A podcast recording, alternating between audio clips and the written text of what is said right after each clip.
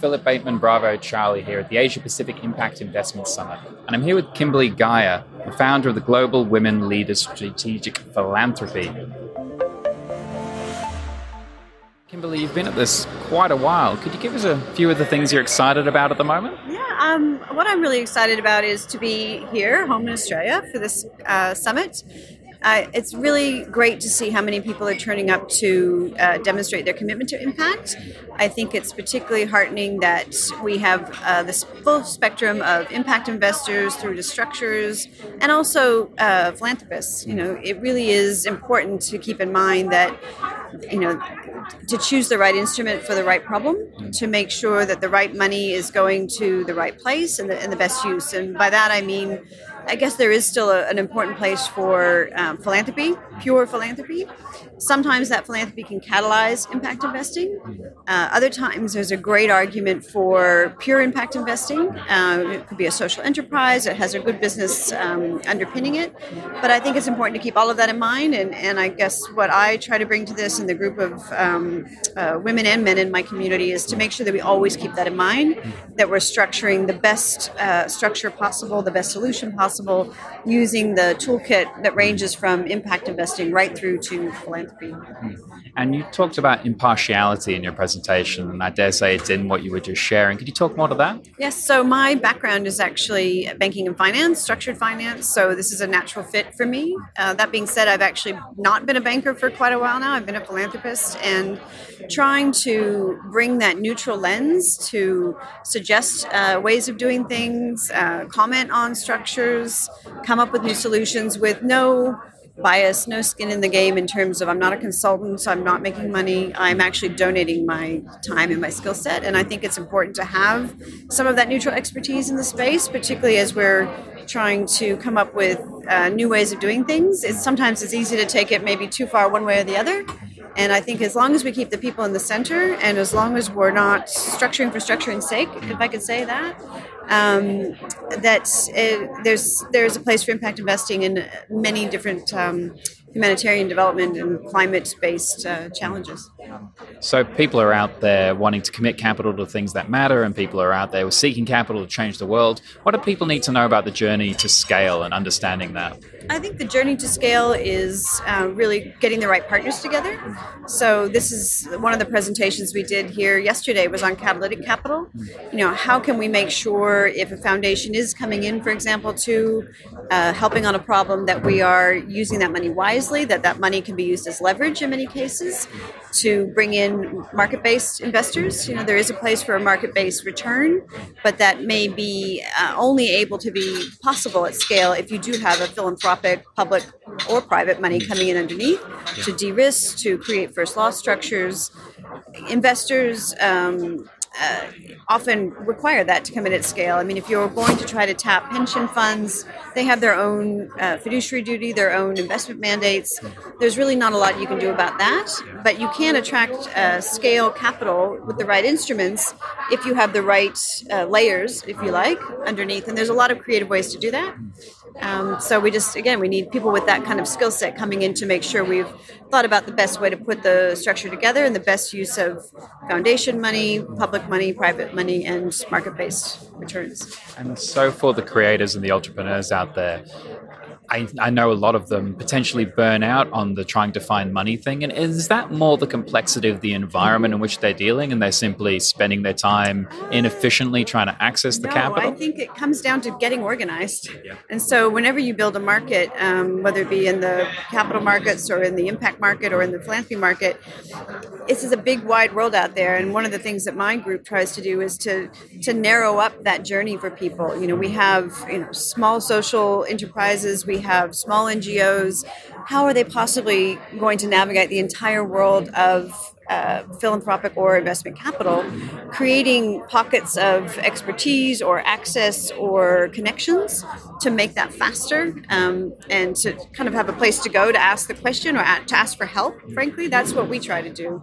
Try to um, make sure that people who are at the coalface really getting the work done can spend as much time doing that as possible and have groups like ours who, who do have connections and skill sets kind of do some of that legwork, um, you know, for them, with them, alongside them, as opposed to leaving everybody sort of running around trying to do it over and over again. So we can get more efficient. And I sat in on a great um, roundtable yesterday with the indigenous social enterprises that are here, um, again, offering to sort of see how we can work together to make sure that we're retaining very importantly their culture and their ways of working, but at the same time trying to make it more efficient for them to tell their story, to attract investment, whether it be philanthropic, um, uh, more more strategic philanthropic money, or actually investment uh, into their businesses. So I think that's a great way, a great example of just showing, but just by getting organized and kind of getting everybody working in their skill sets, by working together, it will go faster.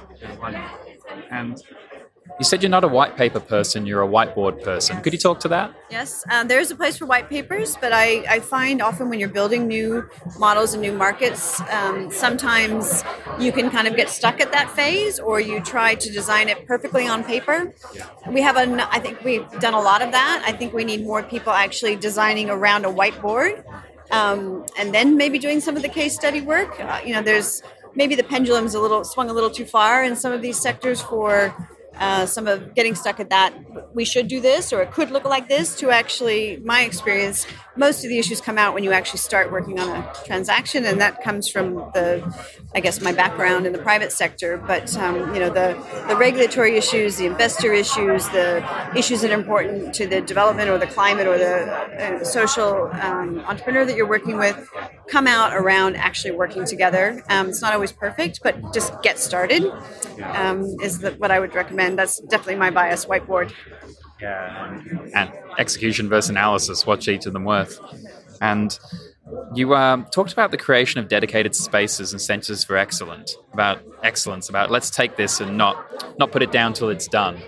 Is this the similar ethos, just about getting in there and making it happen? Yeah, I mean, there was a great example yesterday of a social entrepreneur um, in the um, organic farming space. You know, um, smallholder farmers um, really doing great work uh, in Fiji, for example, and trying to navigate. This goes back to the getting organized. You know, trying to navigate you know different regional issues, different pockets of money, um, taking those examples to uh, a group, a collective group who could help solve them rather than just bouncing around the system individually don't put it down till it's done. His is a great example of how the system is making it really hard for him. He's being encouraged on one hand to do what he's doing, and the next minute, is, you know, the system is making it hard. So let's put that problem on the table as a case study and not get up from the table until we've all sort of agreed how we could make it easier for him because he's doing great work. And as a, a, health check on the impact investing industry, you've got broad awareness across it. We're here at a conference, lots of excited people, there's an excellent turnout for it. How do you think things are going? What, what's the future? What challenges does the future hold? Um, I think that we're at the stage now where there's been some great testing of uh, you know, putting products on top of structures that already exist. So the microfinance space is an interesting one. My challenge to the group and part of the conversation here is how can we do it better? You know, how can we not just attract investment to something that um, maybe you know could be done cheaper, could be done with better access, could be done more directly. You know, do we need all the different intermedi- intermediaries in the space? You know, how is fintech coming into the space? Lessons that we're learning from the private sector. If we're trying to make things faster and cheaper in the banking sector, for example, here in Australia, then we should be trying to do the same, and many people are. Uh, we should be trying to do the same through impact investing. Um, and so, not just packaging up what exists, but trying along the way to make sure that we're being more efficient and we're getting a better deal for, in this instance, borrowers on the ground, um, just as we would want for ourselves. So we need to work a little harder. And if people want to learn about this space and potentially say, well, I'm sitting on a large amount of money and I've realized impact, that's a thing, I could be using this for a wide, a wide variety of benefit, what would you suggest to them? I would suggest um, to uh, start with an area that you're passionate about. I think the best way to learn about something with any of us is something that genuinely interests us. So if climate is your issue, start looking at some of the different uh, funds that are available or businesses that are trying to have an impact. I think um, somebody came out yesterday, uh, one of the tech, well to do tech uh, personalities in, in Australia came out saying that they were going to start deploying a significant amount of capital in climate startups. So pick an area that's important to you. In my case, it's humanitarian and development work, and get to know it and ask critical questions. Don't accept at face value something that has a, like anything you would buy, um, a, a, a, climate for good label. Will get underneath the hood. You know, a lot of what I do is spend my time, given I do have a banking background, looking through documents, info memos, cash flows and making sure that what I'm being told matches what I can see. And if you don't have that skill set yourself, then sit down with someone who does and make sure you're asking those questions because there are different levels of uh, packaged impact out there. Um, and all of them have different, I guess, purposes. But if you're really, truly trying to get into the space, you're going to have to do some work. You're going to have to educate yourself. And so there's some great uh, platforms here in Australia and around the region and around the world that are spending a lot of time on this um, kind of more critical analysis. So be prepared to do a bit of homework. And in closing, if there's one thing you wanted people to know about the Global Women Leaders Strategic Philanthropy, what would you tell them? I guess what I would say is we're a community, we're not an institution. Um, this started from my own personal journey of wanting to give back in a manner that went well beyond my capacity financially to give. My skill set I see as a real asset that I feel very blessed to have had a great career in banking and finance, and it's something that I can contribute. And and that is echoed, I think, in the the people who come into our community. They're looking for a way to make impact and philanthropy part of their lives. They're, people don't want to bolt it onto the side anymore. It's the way we want to live. And so, if you are interested in learning how you might do that and the different ways that our community does that, I would encourage you to reach out to me, and I'd be happy to chat to you about it.